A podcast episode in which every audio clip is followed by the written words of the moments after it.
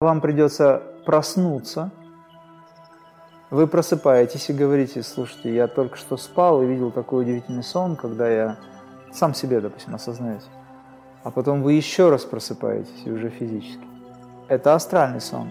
Когда вы видите свое тело, вы мгновенно, допустим, перемещаетесь, вы оказываетесь там-то, вы понимаете, что вы сейчас спите, что ваше тело там где-то, а вы находитесь в реальном каком-то мире, где вы себя осознаете. Вот это уже астральное переживание. А вот ментальное переживание еще более тонкое, где вы видите все, что вокруг вас, но при этом вы себя не видите. Вы как сознание присутствуете. Вот это уже ментальный уровень. А вот уже в каузальном мире время исчезает, в причинном плане. Ну, естественно, в духовном его вообще нет. И те, кто практикует медитацию, либо Крия Нидру, находясь в глубоком состоянии единства, они выходят за пределы влияния сферы времени. То есть таким образом останавливается процесс разрушения или старения. Но важно, чтобы мы осознавали эту свою многомерность. Вот это и есть квантовый скачок, о котором все говорят.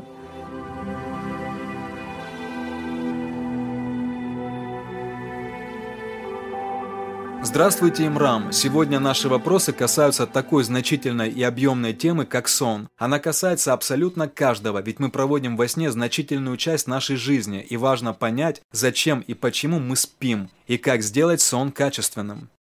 Так что же такое сон, если можно простыми словами? Сон – это впечатления, которые были в необычных комбинациях, которые вы видите во сне. В основном сон связан с подсознанием.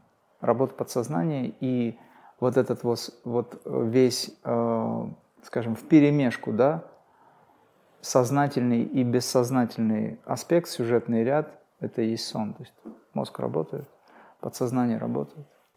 То есть сон – это фантазия мозга, компиляция предыдущих ощущений или попадание в другую мерность? Это фантазия мозга, которая фантазирует на тему предыдущих впечатлений. И, естественно, вот эта вот многомерность, многогранность, не алогичность как таковая, она связана с тем, что именно в подсознании все укладывается, потому что ум здесь не совсем понимает. Поэтому иногда во сне говорят бред сознания. Иногда во сне ты согласен с тем, что происходит, но когда просыпаешься, допустим, ты понимаешь, что так не бывает, потому что здесь включается логика. А во сне этой логики нет, потому что ум в этом смысле не активен, так как в обычной жизни. Но есть еще другая форма сна. Это когда человек в бодрствующем состоянии не осознает себя и живет механически. Это сон во время бодрствования. Тут уже другой момент. Есть сон во время сна, сновидение. То есть человек видит переживания какие-то, опыт. Таким образом из подсознания поднимается вся та осевшая информация на поверхность, чтобы каким-то образом избавить себя. То есть мозг очищается так, подсознание очищает себя. Это же и происходит в медитации. Когда человек садится в практику, а у него начинает все бурлить, кипеть, и он говорит: я не могу медитировать, потому что у меня все на поверхности, я не могу сосредоточиться, куча мыслей и так далее. Естественно, мы занимаемся уборкой, все это поднимается. То же самое во сне происходит, когда человек засыпает, чтобы избавить себя от влияния матрицы, но на входе в сон и на выходе из сна мы видим сны, как таковые, впечатления получает человек. А середина, глубокое погружение, там ничего нет, там тишина, покой, это выход за пределы ума, за пределы подсознания, ближе к сверхсознанию. Но из-за того, что мы не, я сейчас говорю о всех людях, которые в обычной жизни, из-за того, что люди не готовы к тому, чтобы осознавать себя на таких глубоких уровнях, для этого нужно медитировать, они теряются, они исчезают. Сколько часов сна необходимо человеку? Есть ли здесь различия между мужчинами и женщинами? Между мужчинами и женщинами, так же, как и вообще между людьми, по большому счету разграничений никаких нет, потому что все индивидуально. Допустим, есть люди, женщины, у которых энергетика работает хорошо, и им достаточно 5-часовой сон, 6-часовой сон, допустим, да. А есть мужчины, у которых, казалось бы, он мужчина, и он сильный, а ему надо 7, 8, 9 часов, потому что он очень сильно тратит энергию. Это зависит от того, насколько у человека хорошая проводимость, насколько та сила, которую, допустим, он использует в жизни, он правильно и адекватно расходует. Да? Ну, то есть, когда он корректно относится к той энергии, которая ему дается для жизни. Это индивидуальный момент. Но в среднем, я думаю, что 7-8 часов, 6-7-8 – это нормальный, значит, период, когда человек успевает сбросить в себя все программы. И если человек научится через крия нидру, допустим, расслаблять свое тело, то ему потребуется 4-5 часов. Но я хочу сказать, что сон – это форма лечения, самовосстановления. Во-первых, мы знаем, что во время сна нервные окончания перезаряжаются, сбрасывая впечатления, все, которые они за день накопили, они сбрасывают их. Мы знаем, что во время сна душа или сознание должны подняться до очень высоких уровней, чтобы получить ту энергию жизни, впечатление, образно говоря, встречи с духом. И этот период должен быть обязательно. Если его не будет, значит, человеку надо будет еще раз спать. А, кстати говоря, есть 1,5-2 часа, допустим, очень качественного сна, и если человек их проспит, иной раз, открыв глаза вовремя, когда есть ритмы, человеку не хочется спать. Но если он на 15-20 минут проспал дольше, начинается новая фаза сна, и тогда ему надо проспать еще одну фазу. Это получается уже 3 часа или 4 часа, допустим, да? То есть все зависит от того, в какую фазу он встанет. Мозг быстро восстанавливается достаточно, но при условии, что человек сбрасывает с себя напряжение. А для этого лучше заниматься шавасаной или крия нидрой. Как сон влияет на нашу жизнь? Ночные кошмары могут повредить психику или здоровье? Отчасти это влияет на психику, но, как правило, люди говорят, ну это был сон, успокойся, все хорошо, это же просто сон. Но есть моменты, когда, допустим, сон неприятный, кошмарный, очень глубоко засел в сознании человека, человек боится сна. Потому что кто-то кому-то когда-то сказал, что если ты видишь вот это, значит, это к этому. И таким образом мы попадаем в пространство суеверий. Ну хорошо, даже если оно и работает в этом направлении так, это не значит, что у этого человека такая карма, во-первых. Во-вторых, если даже это и так, повторю, то мы же можем это отработать. Но считается, что можно рассказать людям свой сон нехороший, и энергия рассеивается. Тогда нет концентрации для того, чтобы она проявила себя, да, эта информация в жизни. То есть плохие сны нужно рассказывать, хорошие нужно беречь. Повлиять на человека нет, потому что это уже внутри человека. Когда мы видим сон, мы видим то, что находится в нашем подсознании. Допустим, если это какие-то кошмары, то это значит, что внутри человека есть агрессия, есть информация. А ум бывалые впечатления в небывалых комбинациях начинает выстраивать. Человек видит сон, где он, допустим, там находится в каких-то неприятных условиях, и с ним что-то может произойти. И страх панический, который, в принципе, прописан в человеке, и он прописан для того, чтобы спасти, да, человека, то есть это элемент самозащиты, он начинает выдавать неприятные ощущения, энергию, состояние, переживания. И, в общем, все это мы называем кошмарным сном. Но в реальности это все иллюзия, потому что это просто в подсознании информация, ее надо трансформировать. Опять же, через что? Через медитацию. Мы можем поднять это ощущение снова, мы можем вспомнить этот неприятный сон, сесть в практику, и пережить это снова с улыбкой на лице и отпустить, и сказать: на все воля Творца, допустим. Либо войти в медитацию и превратить этот негативный сон в позитивный. И запечатлеть это. Тогда у человека будет сознательная работа с этим. Но в подсознании очень много всего, поэтому очень сложно этим заниматься. Лучше практиковать научный метод трансформации, всецело захватывающий все уровни сознания, и тогда это будет быстрее все. Если чаще всего снятся плохие сны, то это показатель душевного состояния?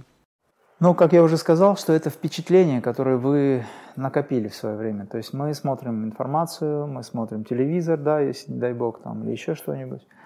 Вот. Мы накапливаем эту негативную информацию, плюс в подсознании еще находится знание о том, кем вы были в прошлом, кто вас съел, кого вы съели, образно говоря, на уровне эволюции животного. То есть все это Потом оно поднимается на поверхность, когда вы начинаете этим заниматься, оно поднимается, человек может видеть плохие сны, либо когда вы даже не практикуете, но вы смотрите эту жизнь со многими ее проявлениями, это тоже практика. Люди думают, что если они не практикуют йогу или медитацию, то это значит, что они не находятся под воздействием. Это тоже практика. Вы идете по улице, вы практикуете адекватное восприятие этого мира, но на вас влияет энергоинформационное поле. Тех, кто проходит мимо, тех, кто излучает, ну и так далее. И, соответственно, мы накапливаем эту информацию. И на фоне страха потом мозг выдает нам интересные конфигурации этого всего. Есть несколько видов сна. Пророческие сны, когда человек глубоко погружается, и в нем есть определенное качество, оно развито, он может видеть будущее. Есть сны, которые вы видите на основании прошлого. А самые простые примитивные формы восприятия сознанием – это тогда, когда вы сегодня прожили, и ночью вы это видите во сне приблизительно в таком виде. Это говорит о том, что подсознание прямо сразу сейчас пытается избавиться от этой информации. То есть я хочу сказать людям, чтобы вы не переживали, если вы видите плохой сон, это значит, ваше подсознание подняло это на поверхность и потихонечку реализует это все. А если вы проснулись и вам неприятно по ощущению, тогда посвятите 5 минут, 3 минуты, минуту хотя бы вашего времени, просто перестройте это. Представьте эту картину наоборот в позитивном аспекте и утвердите это в сознании. Все. И скажите, я хочу, чтобы так было. Я повелеваю, пусть будет так. Все, в подсознании это записано. Сделайте это настойчиво, и все. Наше сновидение – это личная информация или некое поле, где мы можем общаться, но другой не помнит этого? Я всегда говорю о том, что каждый атом Вселенной связан с каждым атомом этой Вселенной. Все люди связаны. И каждый семинар практически начинается с принципа единства. Поэтому мы все связаны, неважно, как вы относитесь друг к другу. Любите вы кого-то, враги это или друзья, мы все связаны, потому что есть единое поле, и это поле называется Бог. Это поле называется первоисточник, из которого все возникло. То, что мы отдалены от первоисточника, это проблема ума. Но мы не отдалены на самом деле, мы отдалены вот здесь. То, что мы друг от друга далеки, вот, допустим, ты сейчас там сидишь, я здесь, это проблема ума, он оценивает ситуацию, но энергетически мы все связаны, кармически мы все связаны. Поэтому люди или мастера, которые достигают единства, осознавая этот принцип адвайты, недвойственности всего мира, они никому плохо не относятся. Но люди, которые видят во сне друзей или там родственников, может быть, умерших, к примеру, это тот момент, когда вы на тонком плане связаны, а ваш мозг на физическом плане не готов к восприятию такой информации. Поэтому он говорит, нет, этого быть не может. Потому что я не общался с ним. И человек, которому вы задаете вопрос, я сегодня тебя во сне видел, ты что-то чувствовал? Он говорит, нет, я ничего не чувствовал. Потому что он сейчас говорит из состояния ума, личности. Но если он войдет в состояние измененного сознания, он скажет, да, я переживал ощущение. Потому что память на том уровне, она есть. Поэтому нам важно научиться выходить за пределы, за грани вот этого логического и ограничивающего принципа. И тогда вы начнете чувствовать все. И, кстати, тогда вы перестанете думать плохо друг о друге. Принцип контагиозности. Как только вы подумали об объекте, вы сразу же имеете связь с этим объектом. Вы вспоминаете кого-то, вы имеете связь с этим объектом. И вот очень важно, чтобы вы вспоминали о ком-то позитивно, потому что вы тут же связываетесь. Зачем портить ситуацию? Зачем портить отношения? Даже если вы думаете, что человек об этом не узнает, он все равно это чувствует. Когда-то это чувство будет еще более проявленным, и тогда вы будете чувствовать, что к вам не так хорошо относятся, потому что вы сейчас плохо себя ведете. Ну или плохо думаете. Телепатия, она открыто сейчас проявлена. Обратите внимание, когда один человек... Утром все едут на работу, один человек зевает, весь автобус начинает зевать. Что это такое? Почему все зевают, если один зевнул? Причем они не видят, что он зевнул, он, может, даже прикрылся, но телепатически информация передается, потому что всем надо расслабиться. Зев – это одна из форм расслабления и высвобождения напряжения и программ негативных, и все начинают зевать. потому что всем комфортно становится. Также и с мыслями. Когда вы видите во сне, на тонком плане вы переживали общение, но человек открыл глаза, у него связь прекращается, то есть у него нет наработки чувствовать свой астральный план, ментальный план. Он просто живет физической жизнью. Он говорит: нет, я ничего не знаю, не помню. Не помнит просто. Да что говорить, когда человек, допустим, видел интересный яркий сон, потом открыл глаза, повернулся на другой бок, и он уже не может вспомнить, что он только что видел. Потому что этот сон, который он видел, достаточно яркий, он ушел в подсознание. И вот тогда, чтобы понять, что вы видели, нужно нырнуть в подсознание. А кто может это сделать сейчас? Только те, кто медитирует. Те, кто занимается саморазвитием и утончают свое восприятие в этом мире. К этому миру или к самому себе в первую очередь. Поэтому это очень интересная тема, работа со снами, но еще более универсальная тема – это работа со сверхсознанием, которое вообще все объединяет. И ваше подсознание вам на самом деле не достичь в обычной ситуации, но если вы будете подниматься все выше и выше, то ваше подсознание будет подконтрольно вам. То есть есть обычный разум, подсознательный разум и сверхразум. Обычный разум стремится к сверхразуму, то подсознание берется под контроль. А если вы обычным разумом стремитесь к подсознанию, подсознательному разуму, там можно утонуть, исчезнуть, забыться и просто потерять время жизни. Это очень долго. Но какие-то элементы можно по ходу дела очищать, если нужно. Некоторые люди говорят, что никогда не видели снов. Это хорошо или плохо? Ну, на самом деле это хорошо с точки зрения расслабления. Есть люди, которые, да, говорят, не видят снов. Либо они не помнят их. Фаза вхождения, допустим, в глубокое состояние достаточно быстро, он проваливается, и тогда он не видит сна. И тут же открывает глаза. Это говорит о том, что он сразу проваливается глубоко в состоянии, допустим, турья, да, в йоге есть такое духовное состояние, но просто это состояние турья, глубокое, скажем, присутствие своего сознания во сне без сновидений, но это духовное состояние, и, как правило, в турье мы осознаем это.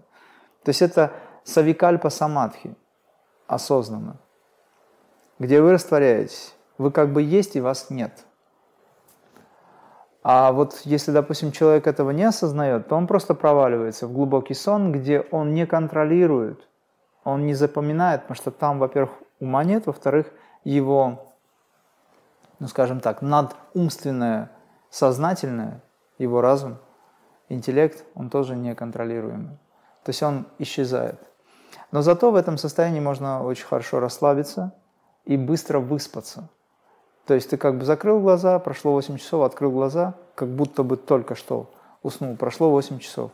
И, как правило, люди встают бодрыми, потому что хорошее расслабление и потому что сон, который вы видели, а это значит, что вы еще не глубоко погрузились, вы на входе или на выходе, не до конца расслабились.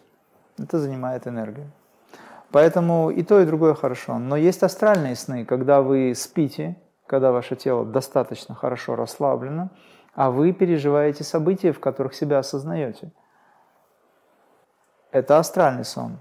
Когда вы видите свое тело, вы мгновенно, допустим, перемещаетесь, вы оказываетесь там-то, вы понимаете, что вы сейчас спите, что ваше тело там где-то, а вы находитесь в реальном каком-то мире, где вы себя осознаете. Вот это уже астральное переживание. А вот ментальное переживание еще более тонкое, где вы видите все, что вокруг вас, но при этом вы себя не видите. Вы как сознание присутствуете. Вот это уже ментальный уровень. Но тогда вам придется проснуться. Вы просыпаетесь и говорите: слушайте, я только что спал и видел такой удивительный сон, когда я сам себе, допустим, осознаюсь. А потом вы еще раз просыпаетесь, и уже физически. То есть это два раза. Во сне за один сон два раза проснуться, это значит из ментального плана пробудиться в астральном, а из астрального пробудиться уже в физическом. Такое тоже частенько случается у людей. Но важно, чтобы мы осознавали эту свою многомерность. Вот это и есть квантовый скачок, о котором все говорят. Восприятие своей многомерности, осознание своей многомерности. И когда мы засыпаем сознательно, переходим в астральный план, эфирно-астральный, мы понимаем, что мы здесь находимся сейчас. Дальше мы переводим свою точку сборки более глубже. И мы находимся в ментальном плане, осознавая, что мы прошли эти фазы. И находимся в ментальном плане, там мир другой, мир меняется. В астральном плане один мир, в ментальном несколько другой. И восприятие другое, потому что там степень восприятия, связанная со временем, отличается. А вот уже в каузальном мире время исчезает, в причинном плане. Ну, естественно, в духовном его вообще нет. Поэтому если люди, медитируя через сон, через Крия Нидру, допустим, которая у нас есть, она достаточно эффективно работает, и она универсальна, в том смысле, что можно очень глубоко погрузиться в магнетический план. Магнетический план, создать магнетизм телу, омолодить тело – это ментальная работа, это ментальный уровень. Но она же позволяет войти в духовный, из духовного работать на ментальном, и астральном, и физическом плане. Вот тогда будет эффект очень высокий. Потому что вы вне времени находитесь. И те, кто практикует медитацию, либо Крия Нидру, находясь в глубоком состоянии единства, они выходят за пределы влияния сферы времени. То есть таким образом останавливается процесс разрушения или старения. Вот почему люди, занимающиеся медитацией, молодеют, оздоравливаются. А те люди, которые еще не вошли в медитацию, но борются со своим сознанием, они находятся в созерцании своих бессознательных реакций, умов, там, ума, там, мыслей и так далее, то это просто фаза. Ее надо будет пройти и очистить, войти в состояние тишины и покоя. И тогда вы начнете чувствовать себя. И вот когда начнете чувствовать себя, тогда медитация случится. Себя имеется в виду не личность, а как высшее «я». Тогда начнется настоящая форма медитации, и здесь вы можете уже сказать потом самому себе, что вы хорошо поработали с телом. Допустим, есть программа омоложения, оздоровления, есть программа обучения быстрого восприятия, где вы уже позволяете себе все элементы этого пространства осознавать как единый принцип.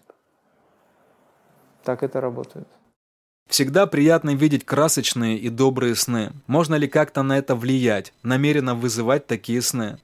Можно ли их как-то окрасить, да? Да.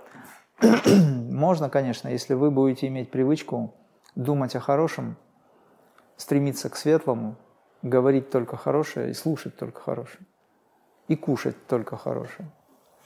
Вот тогда да, тогда частоты меняются. Человек проваливается в первую чакру, допустим, да, или живет в этой первой чакре, во второй чакре, какие сны он хочет видеть в этом? Там не особо хорошее, скажем так, проживание. А если человек погружается в еще более низшие уровни сферы, это уже адские миры на тонком плане. Это ниже муладхара чакры, допустим. Все зависит от привязанности, от уровня сознания людей. Но есть случаи, когда, допустим, у человека кажется, внешне он каким-то странным, низкочастотным, а у него всегда яркие сны. В этот момент его душа способна каким-то образом подняться до высоких центров. Поэтому наша задача концентрироваться на аджна-чакре, как на принципе, где присутствует трон Бабаджи, трон самого Творца. Вот здесь. Это наше сознательное. Здесь мы уже не работаем сознательно, мы работаем здесь. Если мы поднимаем свое сознание до высоких центров, хотя бы до сердца, с которым проходили все пророки, допустим, или все мастера, они говорят о сердце, о восприятии, тогда здесь всегда райское состояние. Но чтобы сюда подняться, нужно все обиды убрать, трансформировать их. Не просто отсечь, а преобразовать. И если, допустим, мы видим грязь, то мы должны эту грязь, трансформируя, пробудить в виде цветка лотоса, образно. Потому что цветок лотоса уникален тем, что он из грязи вырастает и остается чистым всегда и красивым. Поэтому здесь наша задача концентрировать свое внимание как можно выше, на центре любви, всепринятия и так далее. Вот здесь вступают в силу общечеловеческие ценности, стремление к истине, к праведности, безусловной любви, миру, покою, ненасилию. Это все связано с духовной практикой. Поэтому сны будут меняться. Вы будете способны, меняя частоты, подниматься высоко. Но когда вы там закрепитесь, вы можете опуститься и низко, сознательно, и уже там помогать, потому что там тоже души застревают. Это уже мастерство очень высокого уровня, где вам позволено посещать разные уровни сознания для того, чтобы в той или иной степени. Бабаджи бессмертный, например, он один из немногих, который способен перемещаться сознательно в будущее и в прошлое. Махасидхи это делают. Махасидхи – это те, кто завершили. Они совершенны. Я говорю для тех, кто не знает. Сидх – это совершенный со всех точек зрения вообще. С философской, духовной, в первую очередь, и физической. Совершенный во всех отношениях. И полностью завершенный. То есть он завершил свою работу над самим собой. Такие сидхи имеют способность перемещения в пространстве. Поэтому, чтобы нам изменить свое будущее, нам надо прямо сейчас изменить себя. И чтобы нам изменить свое прошлое, нам надо хотя бы сознанием окунуться в прошлое, там осознать, принять, покаяться и в настоящем все это изменить. Такая работа существует.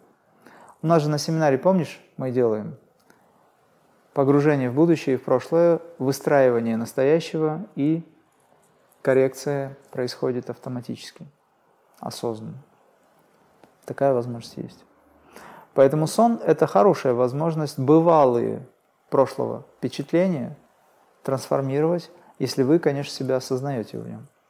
Как сделать сон качественным? Практики помогут? Если человек загружен мыслями, подсознанием, если он в напряжении, если ему не нравится его жизнь, он неправильно относится к себе и к жизни, у него всегда будет сон тяжелым, после которого он вряд ли нормально себя будет чувствовать. Если человек ест неправильно и встает во время, когда слизь начинает быть активной, то есть это с 6 утра приблизительно, после 6 он встает, то, конечно, он встает в период слизи накопившейся, накапливания слизи, а ему в это время надо двигаться. Тогда сон не будет качественным. То есть не то, чтобы он не будет качественным, вы будете вставать и будете ощущать, что вам некомфортно. А у нас что получается? Человек ложится в 2, в 3, встает в 9, 10, 12. Это уже все, день потерян. И кто виноват в этом? Поэтому есть крия нидра, есть практики, есть, в конце концов, элементарно работа, нагрузка на тело, где человек пришел, свалился, расслабился, он настолько устал, что он даже напрягаться не может. Он просто расслаблен. Но я сейчас не говорю о крайностях, где есть перенапряжение, и тогда человек, он уставший, но он не может расслабиться, потому что уже все, у него процессы по-другому работают. Ему надо делать крия нидру, 42 крии, энергизировать тело, и научиться, расслабляясь во сне, входить в состояние глубокого самоосознавания. Если нет, хотя бы просто расслабиться, тогда он выспится. Если вы спите в нелюбимой позе, к примеру, то вам сложно будет расслабиться. И вам надо повернуться так, как тело хочет, и вы поворачиваетесь и засыпаете. Там на правый бок, на левый бок, кто-то на живот и так далее. Пока он не сделает свои какие-то там выкрутасы, он тоже не может расслабиться, потому что ум говорит, так, вот надо сделать вот это, тогда ты расслабишься. Опять же ум настаивает на этом. А кто умеет отключить ум, чтобы ум не влиял на твой сон? Напряжение, которое возникает, оно возникает благодаря уму. И все эти напряжения, которые возникают в теле, они возникают благодаря уму, опять же. Все стрессы, депрессивные состояния, которые являются иллюзией, они возникают благодаря уму. А на самом деле это все иллюзия. Почему? Потому что просто нужно научиться расслабляться, не отождествляя себя с этими проблемами. Наступает момент, когда человек впадает в глубокое состояние, где он уже не контролирует себя как личность, и ум в этом отключается полностью. Вот тогда он может отдохнуть. Эта фаза существует, тогда даже дыхание останавливается. Но если человека там подушками не закидает, чтобы проснулся и задышал. Потому что тот, кто рядом спит, там кто-то, допустим, да, из близких, если есть, он может испугаться, скажет, дыхание остановилось, умер. На самом деле его трогать нельзя в этот момент, потому что наконец-таки он отдыхает. И в этот момент душа уходит в очень тонкие сферы для встречи с возлюбленным, с духом. Получив впечатление, возвращается, тогда дыхание потихоньку включается. Вот так работает система.